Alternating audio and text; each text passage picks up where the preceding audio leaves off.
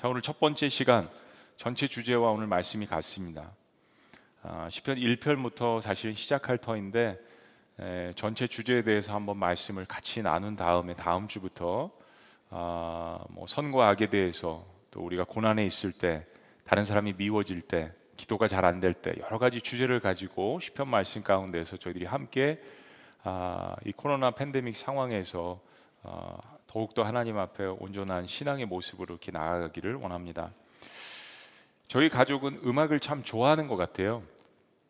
어, 뭐 미국에 있는 아이도 들어와 있고 저희 아들도 이제 들어와서 한 6개월 정도 헤어져 있다가 들어와서 이제 여기서 학교를 다니면서 이제 코로나 때문에 학교를 못 가고 그런 상황이 많으니까 어쩔 수 없이 가족들이 이제 굉장히 많이 모여 있는 시간이 있습니다.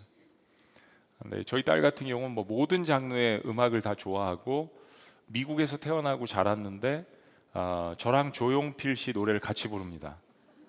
이게 참 그 요즘 시대가 이 SNS의 발달 때문에 뭐 이선희 씨도 알고 참 뭐 아빠 때는 마이클 잭슨 유명해서 마이클 잭슨 노래도 다 알고 찬양이면 찬양 뭐 한국 찬양도 다 알아요. 제가 모르는 찬양까지 다 알더라고요. 저희 아들도 그렇고 음악의 음악성이 있는 것보다는 저희 아내도 그렇고 음악을 상당히 좋아합니다.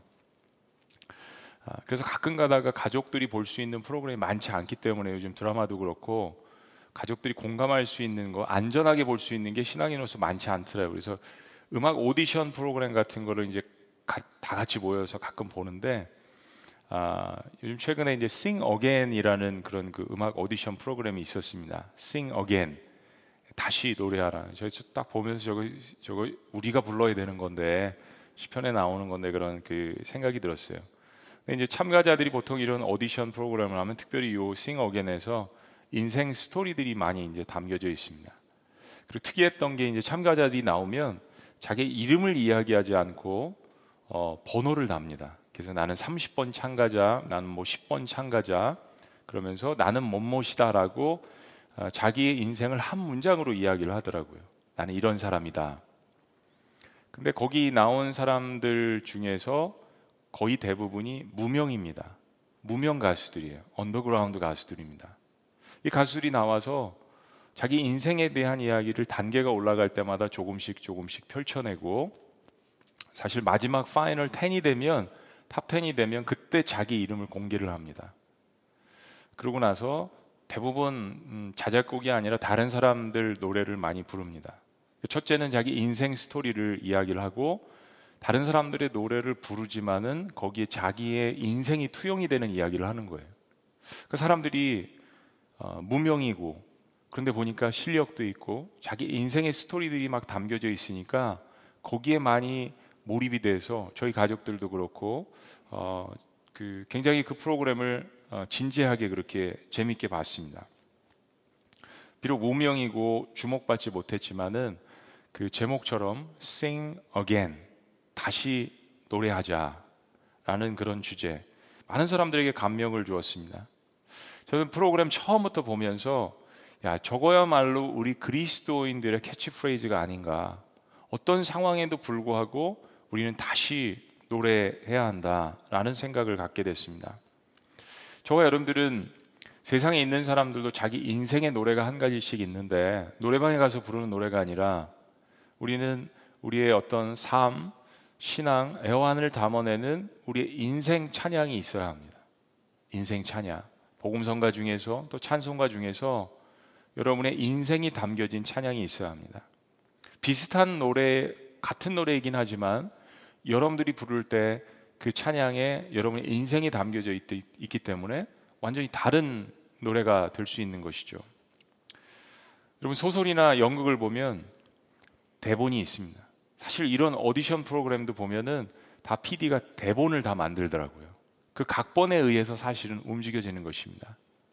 그런데 어, 연극도 소설도 오디션 프로그램도 각본이 있는데 우리 인생은 각본이 없더라고요. 우리 인생은 각본이 없습니다. 사실 우리 인생의 각본은 하나님이 갖고 계시죠.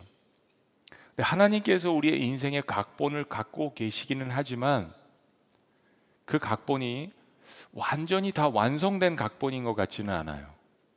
무엇인가 하나님께서 우리와 인생을 함께 빌드업하자. 인생을 같이 노래하자. 큰 그림을 하나님께서 우리에게 주시고 우리가 창세기를 통하여서 아브라함의 여정을 본 것처럼 하나님께서 그 인생을 큰 그림을 갖고 계신데 우리와 함께 뚜벅뚜벅 걸어 나가시는 겁니다. 그러니까 사람과 이 하나님과의 관계가 굉장히 신비하고, 신비하고 오묘합니다. 여기에 인생의 깊은 맛이 드러나게 되는 거죠. 하나님에 대한 깊은 어떤 그 사랑을 저희들이 깨닫게 되는 것이죠. 시편에는 이런 인생에 대한 이야기들로 가득 차 있습니다.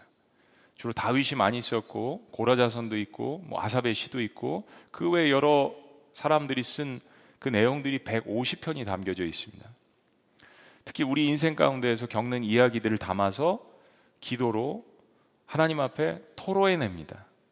사실은 어, 기도보다는 이 표현이 더 맞는 거예요. 토로해냅니다. 거기에는 아픔도 있고 환란도 있고 고독도 있습니다. 특별히 악에 대해서 절규하는 이야기들도 참 많습니다. 하나님, 사람들이 저를 너무 힘들게 하는데요. 저 사람들을 하나님 좀 어떻게 해주세요. 라는 기도도 참 많이 담겨져 있습니다. 악에 대한 실망, 어, 세상의 불의에 대한 울부짖음도 있습니다. 그러니까 우리 인생이 경험하고 당하는 모든 희노애락이 사실은 이 시편에 담겨져 있다라는 이야기입니다. 동시에 시편에는 그럼에도 불구하고 우리의 삶을 주관하시는 하나님에 대한 감사와 찬양이 어김없이 담겨져 있습니다. 그래서 시편은 기도와 동시에 찬양이고 우리의 인생에 대한 이야기임과 동시에 아, 하나님에 대한 감사와 찬양이 기록되어 있고 또한 하나님께서 우리에게 하고자 하시는 이야기들도 담겨져 있습니다. 아, The Lord is my shepherd라는 책을 쓴 레오나르드 보프라는 신학자가 있는데 시편에 대해서 이렇게 이야기를 했습니다. 제가 지금까지 한 이야기예요. 근데 뭐 유명한 사람이니까 들어보세요.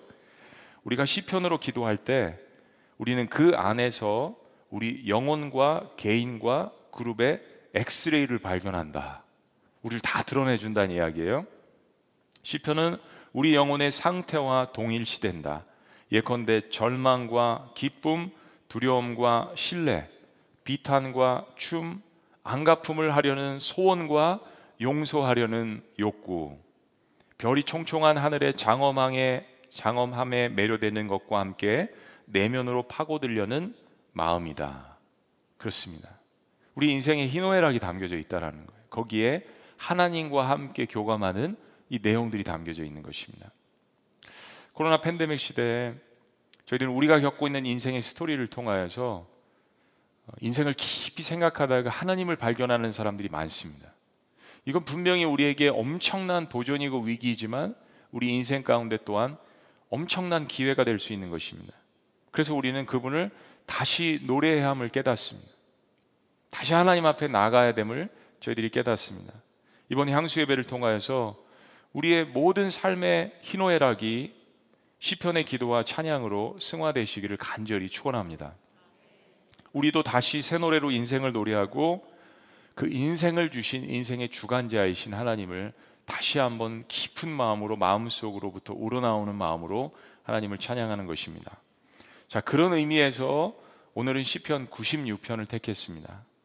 오늘 시편 96편은 신정시라고 그렇게 불리우기도 합니다. 신정시. 하나님에 관한 시라는 거죠. 시편에 많은 장르가 있지만은 특별히 우주를 다스리시는 하나님, 왕이신 그 하나님을 찬양하고 노래하는 그런 시를 신정시라고 이야기합니다. 신정시는 뒷부분에 이렇게 나와 있습니다. 시편의 많은 부분들이 새 노래로 여호와께 노래하라고 하는데 오늘 본문 말씀에 그렇게 시작합니다. 새 노래로 여호와께 노래하라. 자, 그렇다면 우리는 어떻게 하나님을 다시 노래할 수 있을까요? 오늘 시편 본문에 특별히 크게 세 가지를 이야기합니다. 그 첫 번째는 온 땅이여 하나님의 위대하심을 노래하는 것입니다. 온 땅이여 하나님의 위대하심을 노래하라. 자, 1절 말씀 다 같이 한번 읽어 보실까요? 1절 시작. 새 노래로 여호와께 노래하라. 온 땅이여 여호와께 노래할지어다. 그러면서 시편 기자는 온 땅이 하나님 앞에 다시 한번 노래해야 될 이유에 대해서 이야기를 합니다. 첫째는 구원을 베푸시는 하나님입니다. 구원을 베푸시는 하나님. 2절 말씀은 이렇게 이야기합니다. 한번 읽어 보시죠. 시작. 여호와께 노래하여 그의 이름을 송축하며 그의 구원을 날마다 전파할지어다. 온 땅이 하나님을 노래해야 될 이유는 하나님께서 궁극적으로 세상을 구원하시기 때문입니다. 세상을 구원하시는 하나님. 그래서 우리는 그 하나님의 구원을 날마다 전해야 되는 사명이 있는 것입니다. 단순히 예배하면서 외칠 뿐더러 우리 전해야 되는 사명이 있다라고 이야기합니다. 그리고 구원을 전할 때 우리는 하나님을 높여드리는 것입니다. 내가 하나님을 사모하는 만큼 위치게 되어 있습니다. 내가 하나님을 사랑하는 만큼 자랑하게 되어 있습니다. 기독교에 대한 핍박은 사실 늘상 있어 왔습니다. 우리는 하나님을 진정한 구원자로 믿는다면 그래서 우리는 어떤 상황에도 불구하고 하나님을 노래합니다. 왜냐하면 하나님께서 우리의 진정한 구원자이시기 때문입니다. 온 땅이 하나님을 노래해야 될 또 한 가지 이유는요. 기적을 행하시는 하나님이십니다. 기이한 행적을 기적을 베푸시는 하나님. 자, 3절 말씀 다 같이 읽어 보시죠. 시작. 그의 영광을 백성들 가운데 그의 기이한 행적을 만민 가운데 선포할지어다. 하나님께서 온 세상에 기적을 베푸십니다. 예외 없이 하나님이 원하신다면 온 땅에 구원을 베푸실 뿐더러 기적을 베푸십니다. 여러분 기적은 자연의 법칙을 거스리는 것입니다. 그래서 supernatural이라고 이야기합니다. natural. 우리의 자연스러운 것, 자연의 법칙들. 이거 하나님이 만드신 거잖아요. 하나님이 만드신 것을 깰 수 있는 것은 하나님 뿐이십니다. 인간은 자연의 법칙을 생로병사를 거스릴 수가 없습니다.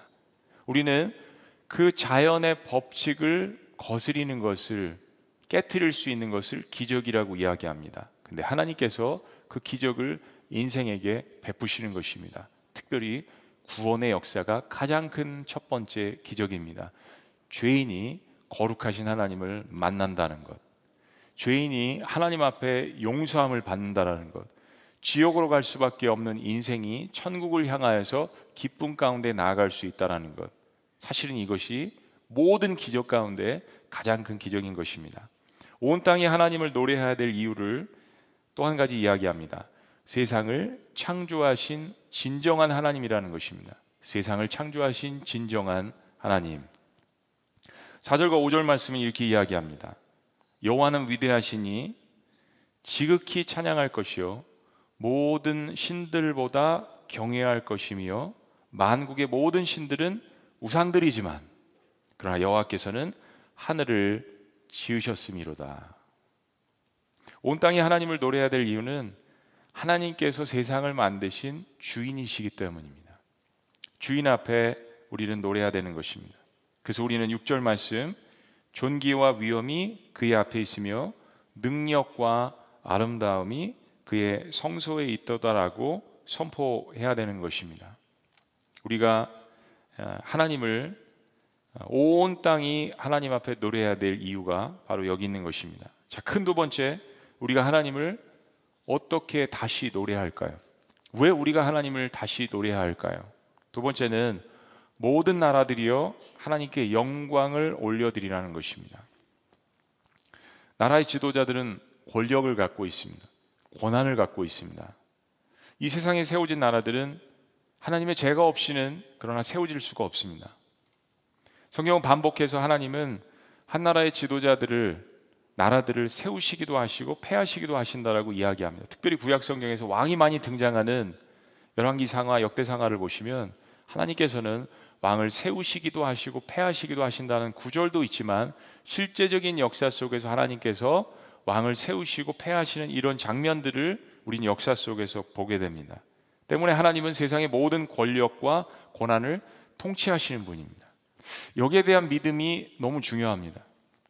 어떠한 고난과 어려운 상황 가운데 있어서도 이 고난을 권력을 통치하시는 분이 하나님이다라는 이 확신과 믿음은 우리에게 평안을 가져다 줍니다. 세상의 악에 대해서 실망을 할 때, 세상의 부조리에 대해서 우리가 마음 가운데 절망의 마음을 가질 때, 인간으로서 눈으로 보이는 그러한 상황들 때문에 그럴 수 있습니다. 그러나 그러한 모든 것들을 다스리고 통치하시는 분이 하나님이라는 것, 하나님이시라는 것. 로마서 13장 1절은 이렇게 이야기합니다. 각 사람은 위에 있는 권세들에게 복종하라. 권세는 하나님으로부터 나지 않음이 없나니 모든 권세는 다 하나님께서 정하신 바라. 나중에 로마서 강의 때 자세하게 설명을 하기를 원하는데요. 뭐 이 부분에 대해서 설명을 하려면 긴 시간이 필요하겠죠. 뭐 하나님 악한 정부에 대해서도 순종해야 됩니까? 그건 아니죠. 어, 악한 정부와 권세에 대한 신학적인 논쟁은 뒤로 미루고 그것보다 중요한 결론이 있습니다. 우리는 하나님을 믿는 하나님의 자녀로서 이걸 먼저 행하는 것이 중요합니다. 뭐냐면 모든 나라들은 그 권력과 권한을 주신 하나님 앞에 감사와 영광을 돌려드려야 한다는 사실입니다. 이것을 하지 않기 때문에 악한 정부, 이것을 하지 않기 때문에 악한 권세가 되는 것입니다. 그래서 때가 되면 하나님께서 패하기도 하시는 거예요. 그 목적으로 고난을 주고 그 목적으로 세우신 것이 아닌데 하나님의 뜻이 이루어지지 않을 때는 하나님께서 알아서 하나님께서 패하시기도 하시고 다시 세우기도 하시는 것입니다. 이스라엘 역사, 이스라엘의 역사를 보아도 그러지 않았습니까? 그래서 오늘 시편 기자는 이렇게 명령합니다. 7절 말씀. 만국의 족속들아 all nations 모든 나라들이여 모든 족속들이여 영광과 권능을 누구에게 돌린다고요? 여호와께 돌릴지어다. 여호와께 돌릴지어다. 나라와 국가가 평안 가운데 살아가는 방법은 그 나라를 세우시고 권한을 주신 하나님 앞에 영광을 돌리는 것입니다. 그 권한과 권세가 누구로부터 나왔는지 물론 우리 민주주의 국가에서 우리가 찍어서 그 권한을 국민이 부여줬다라고 이야기를 합니다. 그것도 틀린 말은 아니죠. 그러나 국민에게 권한을 주신 하나님, 지도자들에게 권한을 주신 하나님, 그 나라를 다스리는 하나님, 하나님께로부터 그 권한이 왔기 때문에 마땅히 하나님 앞에 돌려드려야 될 합당한 영광을 하나님 앞에 돌려드리는 것. 오늘 시편 기자는 그래서 그것을 합당한 영광이라고 이야기합니다. 영광이 원래 하나님의 것이기 때문에 우리는 온전히 그분 앞에 돌려드리는 것입니다. 8절 말씀 다 같이 읽습니다. 시작. 여호와의 이름에 합당한 영광을 그에게 돌릴지어다. 예물을 들고 그의 궁정에 들어갈지어다. 모든 나라의 족속들은 시편 말씀처럼 하나님을 경배하고 예배합니다. 빈손으로 나가는 것이 아니라 전심으로 하나님 앞에 우리의 삶을 통하여서 나가라는 이야기입니다. 구절 말씀. 그래서 아름답고 거룩한 것으로 여호와께 예배할지어다. 신령과 진정으로 예배하라는 요한복음 4장의 예수님의 말씀과 동일한 것입니다. 아름답고 거룩한 것으로 내가 귀하게 여기는 것으로 특별히 나의 삶으로 나의 사랑하는 마음으로 하나님을 예배하는 것입니다. 온 땅이요 그 앞에 떨지어다. 하나님을 경외하라는 것이죠. 존중하라는 이야기입니다. 사랑할수록 예를 갖출 수 있는 것입니다. 그렇게 온 나라에 주신 하나님께 합당한 영광을 돌려드려야 그 나라에 속한 국민과 그 나라의 주권과 그 나라의 영토에 속한 모든 사람들이 평안 가운데 살아갈 수 있는 것입니다. 사울이 다스렸을 때와 다윗이 다스렸을 때와 솔로몬이 다스렸을 때와 남북으로 나눠져서 여러보암과 여러 다른 왕들이 다스렸을 때와 판이하게 다르지 않습니까? 지도자가 어떤 마음으로 하나님 앞에 나가느냐, 함께 나라를 다스리는 사람들이 어떤 마음으로 나가느냐, 교회 공동체를 함께 이끌어 나가는 사람들이 어떤 마음으로 나가느냐, 가장 무엇보다도 하나님께서 주신 권세와 그 모든 권한을 합당하게 하나님 앞에 영광을 돌릴 때 우리 모든 가정과 우리 공동체가 우리나라가 평안 가운데 있을 줄로 믿습니다. 10절 말씀입니다. 모든 나라 가운데서 이르기를 여호와께서 다스리시니 세계가 굳게 서고 흔들리지 않으리라 그가 만민을 공평하게 심판하시리라 할지어다. 여러분들 마음 가운데 우리 나라를 위해서 기도해야 되겠다라는 생각 많이 드실 것입니다. 작년에도 그랬고 특히 올해도 그랬고 이제 선거철도 다가오고 대선도 있고 우리 마음 가운데 결단을 해야 합니다. 우리 그리스도인들은 세상의 기준으로 택해서는 안 됩니다. 이런 시편 말씀을 통하여서 성경의 말씀들을 통하여서 하나님께서 주시는 기준을 가지고 하나님께서 주시는 지혜를 가지고 분별을 하면서 나라를 위해서 기도해야 합니다. 하나님의 온전한 다스림이 있는 그러한 우리 한반도가 될 수 있도록 기도하시기를 주의 이름으로 축복합니다. 마지막 세 번째, 우리가 어떻게 하나님을 다시 노래할까요? 마지막 세 번째는 모든 자연 만물은 하나님을 즐거워하라라는 것입니다. 모든 자연 만물은 하나님을 즐거워하라. 11절과 12절은 이렇게 이야기합니다. 하늘은 기뻐하고 땅은 즐거워하며 바다와 거기에 충만한 것이 외치고 여러분 아까 성경 공독 시간에 자연 만물 많이 보여드렸는데 마치 바다가 막 춤추면서 하나님을 찬양하는 것 같습니다. 바람이 산들산들 불 때 나무가 낙엽이 움직이면서 마치 하나님을 찬양하는 것 같습니다. 하나님을 믿지 않는 사람들도 바다가 춤춘다라고 이야기하고 산이 노래를 한다라고 시를 짓습니다. 하물며 우리는 그리스도인들입니다. 그걸 지으신 분이 누구고, 그걸 만드신 분이 누구고, 그걸 운행하시는 분이 누군지를 아는 사람은 다른 노래를 부르는 것이죠. 12절, 밭과 그 가운데 있는 모든 것은 즐거워할지로다. 그때 숲의 모든 나무들이 여호와 앞에서 즐거이 노래하리니. 오디션 프로그램이나 세상 노래들을 보면 저도 노래를 좋아해서 그냥 뭐 옛날에 기타 백과사전 뭐 하면 막 삶이 힘든 것 같고 막 그럴 때는 기타 하나 들고 한 300페이지 되는데 2시간, 3시간 되고 다 그거 부르는 거예요. 그런데 여러분 마음에 허무함이 들 때가 많더라고요. 세상의 노래들을 많이 하면 잠깐 위안을 받을 수 있는데 허무함이 많이 들더라고요. 그래서 또 부르고 싶고 어떤 땐 그래. 근데 제 마음을 다 채워주진 않습니다.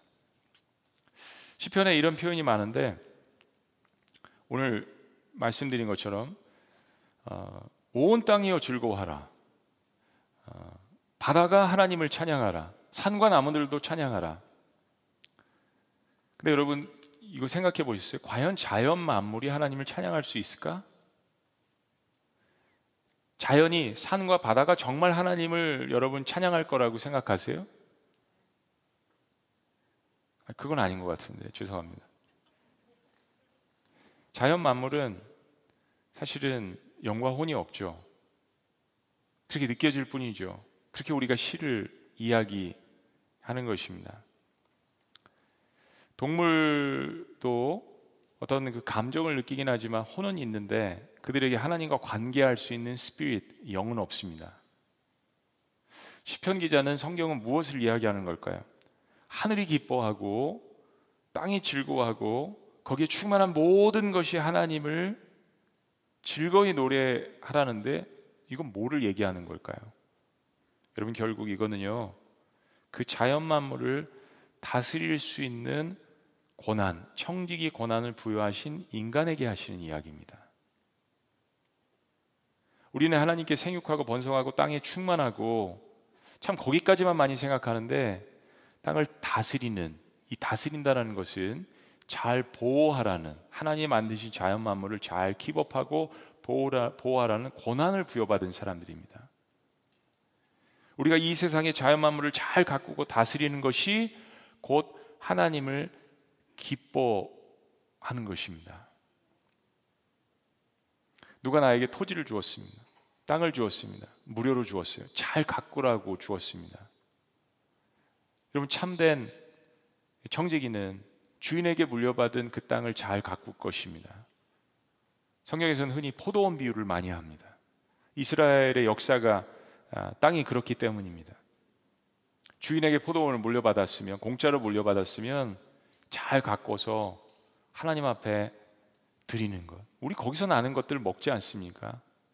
그런데 그 영광을 하나님 앞에 돌리는 것, 잘 가꾸는 것, 이것이 바로 내 하나님을 기뻐하는 것입니다. 하나님께서 주신 이 세상을 잘 가꾸는 것은 하나님의 창조 질서를 존중하는 것입니다. 그분의 왕대심을 인정하는 것입니다. 그분을 우리 스스로가 기뻐하고 즐거워하는 것입니다. 무분별한 경제를 발전시키고자 얼마나 많은 자연들이 많이 파괴됐습니까? 거기에는 건물이 들어서면 안 돼요. 그 산에는 어, 건물이 들어서면 안 되는데 들어섬으로 말미암아서 때로는 비가 많이 와서 산이 무너집니다. 집이 피해를 받습니다. 동물들이 갈 곳을 잃어버립니다. 여러분 그거 아시죠? 코로나 사태 때 사람들이 바글바글하다 다 없어지니까 도시 한복판에 코요테가 나타납니다. 도시 한복판에 호랑이가 나타납니다. 도시 한복판에 이리가 나타납니다. 도시 한복판에 멧돼지들이 나타납니다. 원래 자기 영토였어요. 길을 다 차단한 것입니다. 여러분 왜 그렇게 로드킬이 많은지 아세요? 동물들이 지나다니던 길이에요. 갈 길을 잃어버린 것입니다. 도로 한복판에서 죽어가는 수많은 동물들을 여러분 보셨을 것입니다. 우린 인간의 욕심으로 자연을 많이 그동안 파괴했습니다. 지구 온난화가 왔습니다. 미국의 텍사스는요, 정말 여름에는 살 수 있는 데가 아닙니다. 40도가 넘는 지역이에요.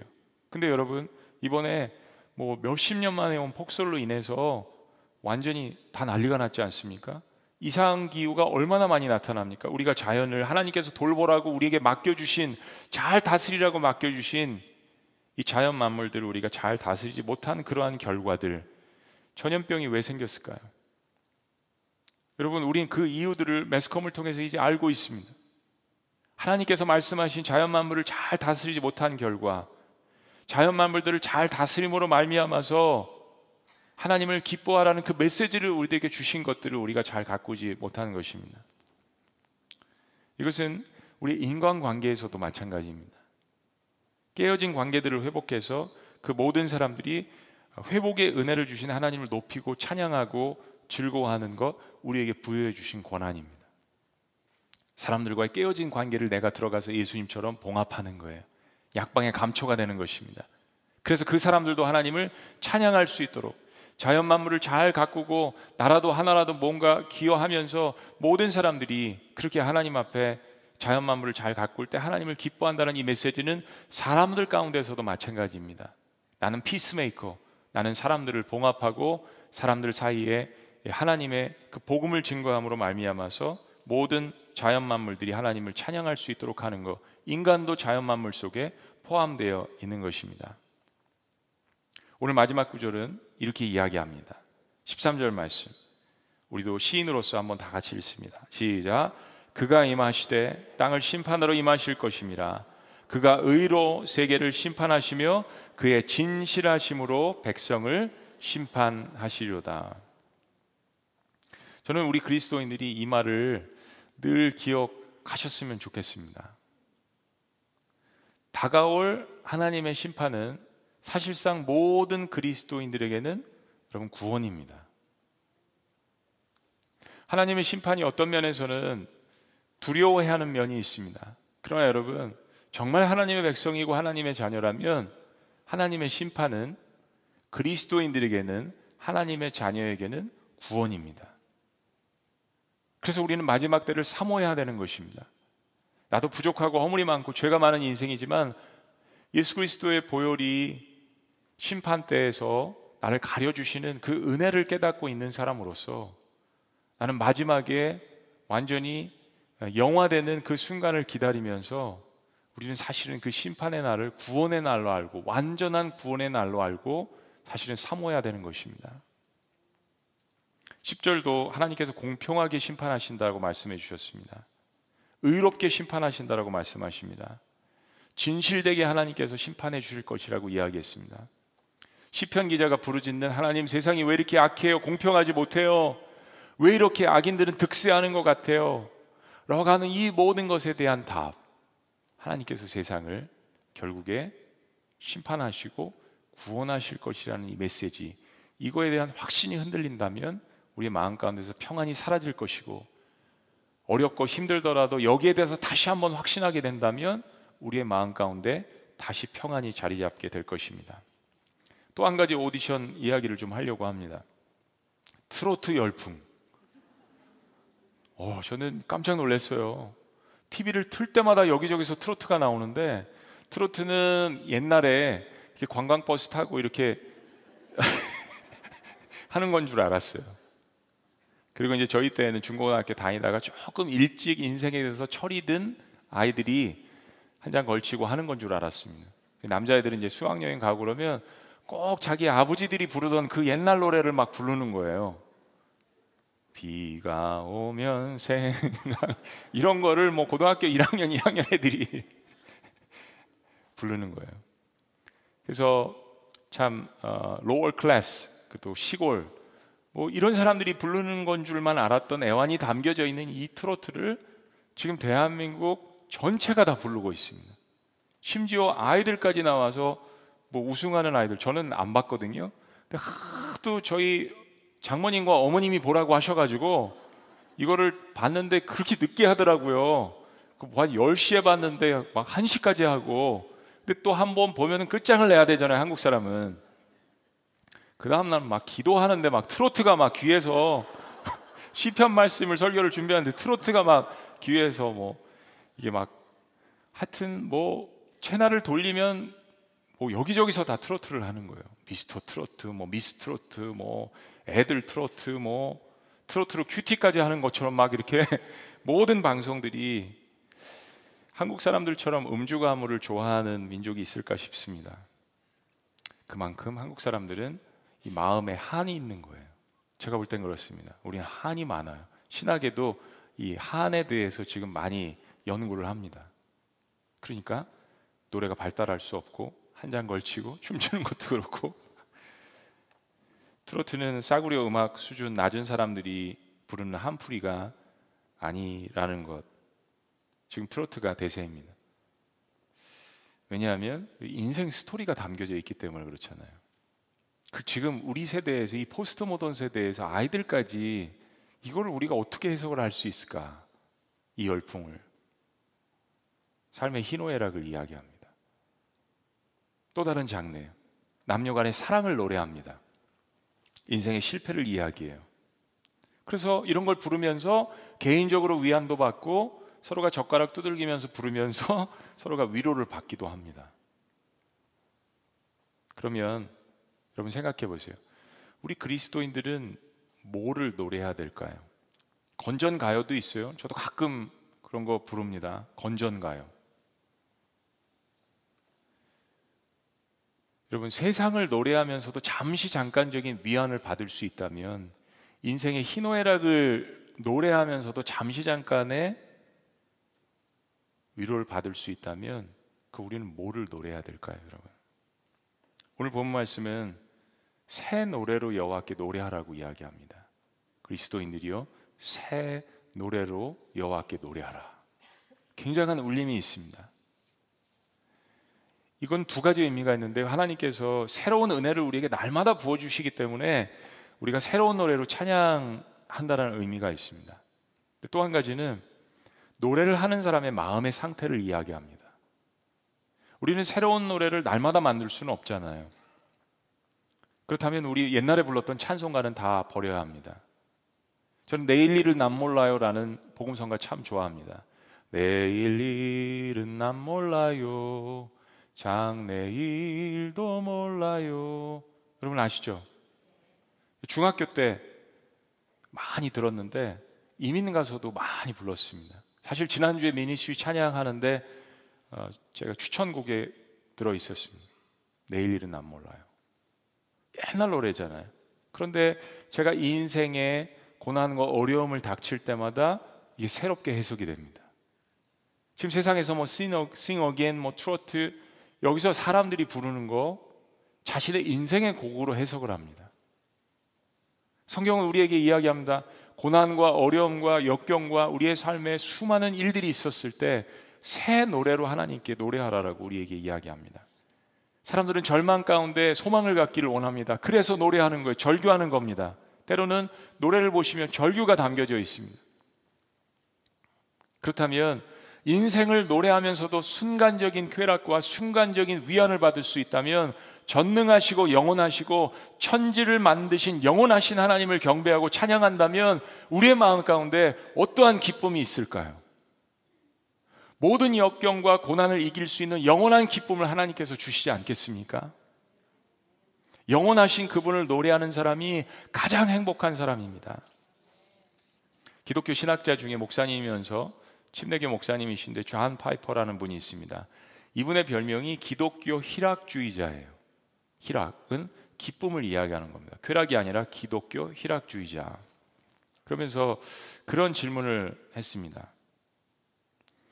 기독교 희락주의의 최대 목표는 하나님 안에서 행복해지고 하나님을 기뻐하고 하나님과의 교제와 그분의 호의를 소중히 여기고 만끽하는 것이다. 그런데 아버지가 행복하지 않으면 아이들은 아버지와의 교제를 만끽할 수 없다. 따라서 기독교 희락주의, 의 토대는 하나님의 행복과 기쁨이다. 그 저는 이 책을 읽으면서 이런 질문을 했습니다. 나는 우리 하나님을 믿는데 경배하는데 우리 하나님은 행복하실까?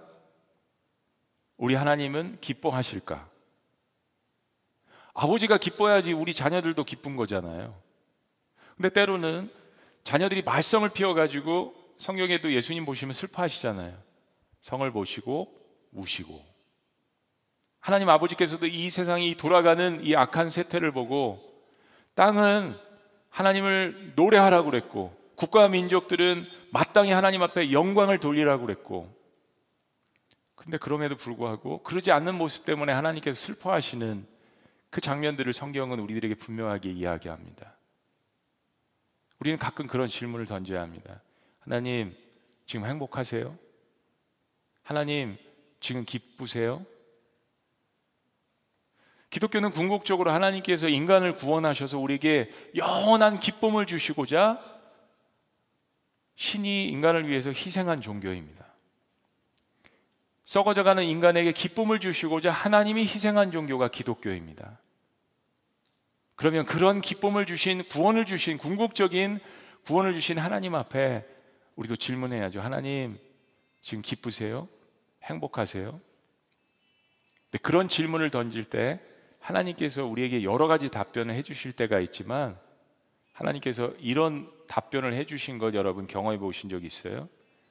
나는 내가 행복하면 행복하단다. 나는 네가 기쁘면 기쁘단다.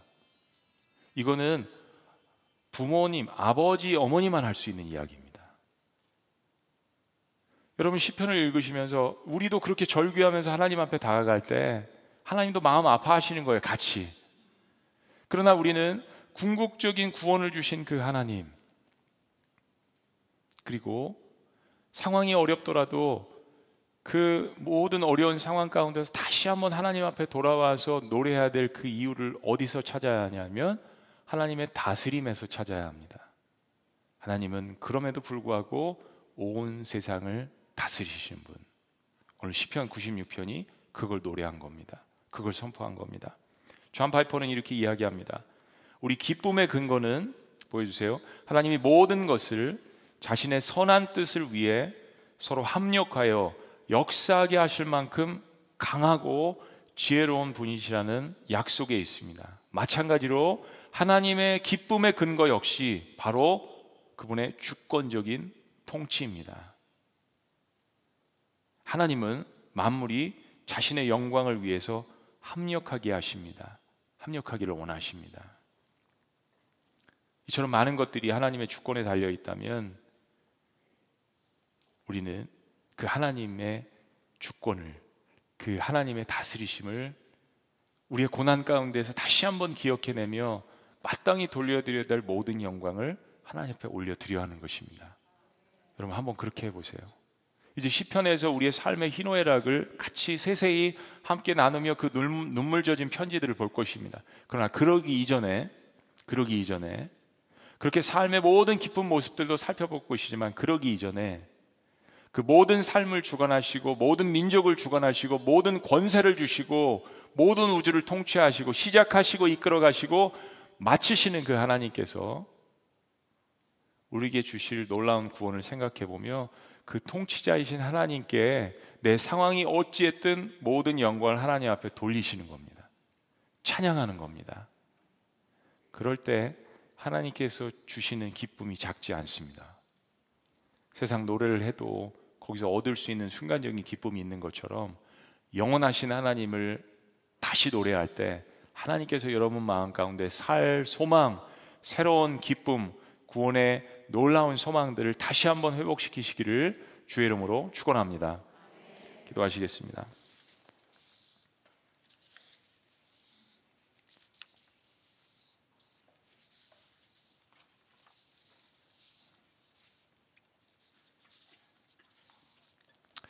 우리 안에 회복되어야 될 것이 있습니다.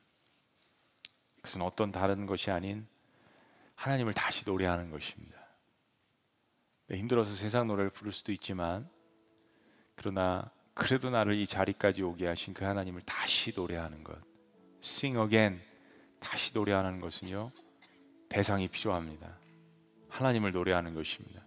온 땅이여 즐거워하라. 하늘은 기뻐하고 땅은 즐거워하며 바다와 거기에 충만한 것이 외치고 밭과 그 가운데 있는 모든 것은 즐거워할지로다. 그때 숲의 모든 나무들이 여호 앞에서 즐거이 노래하리니 우리에게 주신 말씀입니다. 돌들을 향하여서도 하나님께서 이스라엘 백성을 향해 너희가 나를 경배하지 않으면 나는 저 돌들을 통하여서도 영광 받으시는 하나님이라고 말씀해 주셨습니다. 하나님 그렇게 하실 수 있는 분입니다. 그러나 산과 들 강보다도 하나님의 형상을 닮은 우리 인간들이 하나님을 높여 드릴 때 하나님 얼마나 기뻐하시겠어요? 그러면 그 영광을 받으신 하나님께서 기뻐하셔서 우리에게 얼마만큼 많이 축복해 주시고 우리를 일으켜 주시겠습니까? 살아계신 하나님, 오늘 하나님께서 말씀해 주신 이 놀라운 선언, 온 땅이여 여호와 앞에 경배하며 즐거워할지라는 하나님 말씀을 통하여서 우리의 신앙이 회복되며 우리의 고난 가운데 다시 한번 일어나서 주님을 다시 새 노래로 노래할 수 있는 저희가 될 수 있도록 역사하여 주시옵소서. 나오신 이름 예수님의 이름으로 기도합니다. 우리 자리에서 일어나셔서 아까 여러분들이 부르셨던 아름다우신 위대하신 주님, 부활의 주님, 모든 만물이 주 경배해 아름답고 놀라우신 주님, 가장 오늘 본 말씀처럼 가장 선하고 아름다운 마음으로 여러분 주님 앞에 내 상황이 어찌했던 다 내려놓고 나의 상황을 이끌어 가시고 상황을 회복시키시고 상황을 역전시킬 수 있는 그 하나님만 생각하면서 하나님의 존존 앞에서 우리 주님 앞에 이 찬양을 온전히 기쁜 마음으로 사랑하는 마음으로 우리 올려드렸으면 좋겠습니다. 예수 예수 아름다우신 위대하신 주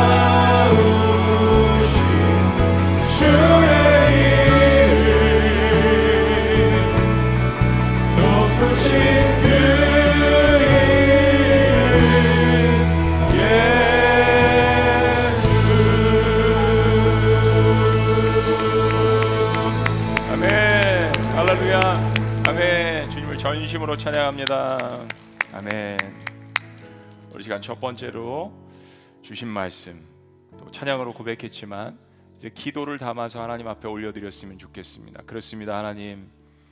어떠한 상황에도 불구하고 하나님께서 이 세상을 다스리시는 주관자임을 믿음에 온 땅이여 즐거이 여호와를 노래하며 찬양할지어다. 이 온 땅을 다스리며 어, 잘 지키라는 그 하나님의 청지기 고난을 부여받은 나로서 그리고 모든 자연 만물에 속한 나로서 하나님 제가 오늘 이 시간에 주님을 전심으로 높이기를 원합니다. 하나님 지금 행복하세요? 하나님 지금 기쁘세요라는 질문과 더불어서 하나님 제가 부족하지만 어, 하나님 마음을 시원케 할 수 있는 사람이 되기를 원합니다. 제가 하나님을 행복하게 해드릴 수 있는 사람이 되기를 원합니다. 부족하지만 주께서 명령하셨음에 온 땅이여 여호와를 즐거이 부르라고 하셨음에 그 명령이 나에게 하신 것임을 고백하며 저의 모든 상황을 내려놓고 하나님을 전심으로 높여드리고 찬양하기를 원합니다. 우리 그런 마음으로 하나님 앞에 고백하며 주님을 높여드렸으면 좋겠습니다. 우리 주님 한번 외치시고 기도할까요? 아버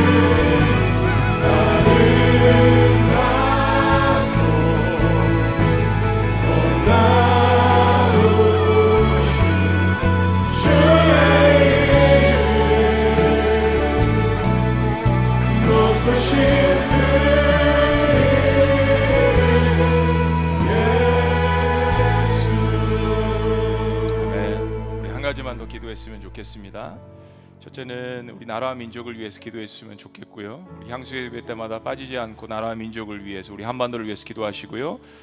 우리는 하나님 앞에 이렇게 전심으로 예배하고 찬양할 수 있지만은 특별히 육신적인 연약함을 통하여서 고통 가운데 있는 시편 기자처럼 부르짖는 우리의 또한 가족들이 있습니다. 우리 세 분을 위해서 오늘 기도합니다. 구미지 우리 성도님 항암 치료 네 번째로 다시 받고 있는데 거듭되는 항암 치료에 지치지 않고 넉넉히 감당할 수 있는 힘을 주옵소서. 우리 정현희 성도님 유방암 표적 치료 6차 받고 있는데 치유하시는 주님을 깊이 만나 건강하게 완치되게 하여 주옵소서. 우리 박영희 모매님 신부전증으로 화요일 다시 입원했는데 치료하시는 라파의 손길이 함께 해주셔서 회복되고 평안함의 은혜 주옵소서라고 주님 앞에 기도 제목 올려드렸습니다. 우리의 고난 가운데 있는 우리의 가족들을 하나님 앞에 올려드리면서 또한 이 한반도가 특히 남과 북이 하나님을 만나고 전심으로 한반도가 주님을 노래하는 기뻐하는 그러한 민족이 될 수 있도록 우리 주님 앞에 합심하여서 주여 한번 외치시고 기도합니다. 주여!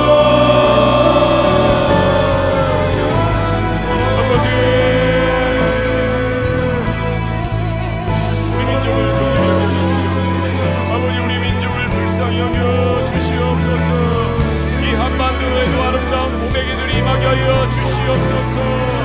아름답고 주님을 찬양하고 경배하는 우리의 민족이 될 수 있도록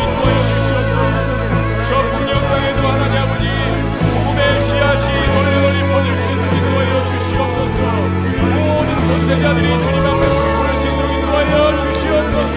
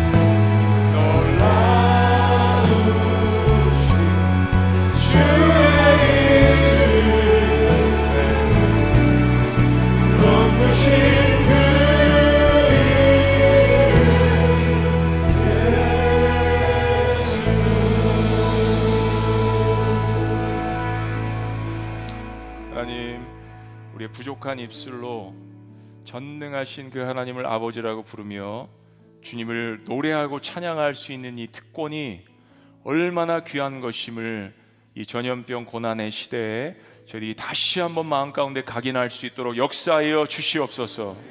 세상에 많은 사람들이 절규하며 세상의 인생의 노래들을 합니다. 어디서든지 위안을 받고자 저희들이 무엇인가 찾아다니며 노래를 하고 절규를 합니다.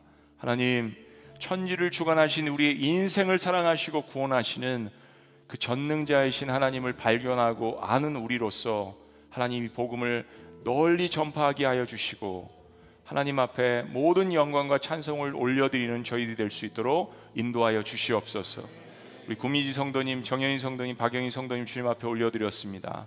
그 외에도 암으로 여러 가지 질병으로 고통받고 신음하고 시편 기자처럼 주님 앞에 울부짖는 영혼들에게 천지를 주관하시며 우리를 구원하시고 치료하시는 하나님의 놀라운 능력이 임할지어다. 하나님 저 북녘 땅에도 아름다운 복음의 예수 그리스도의 피 묻은 그 놀라운 사랑의 봄이 다시 올 수 있도록 인도하여 주시옵소서.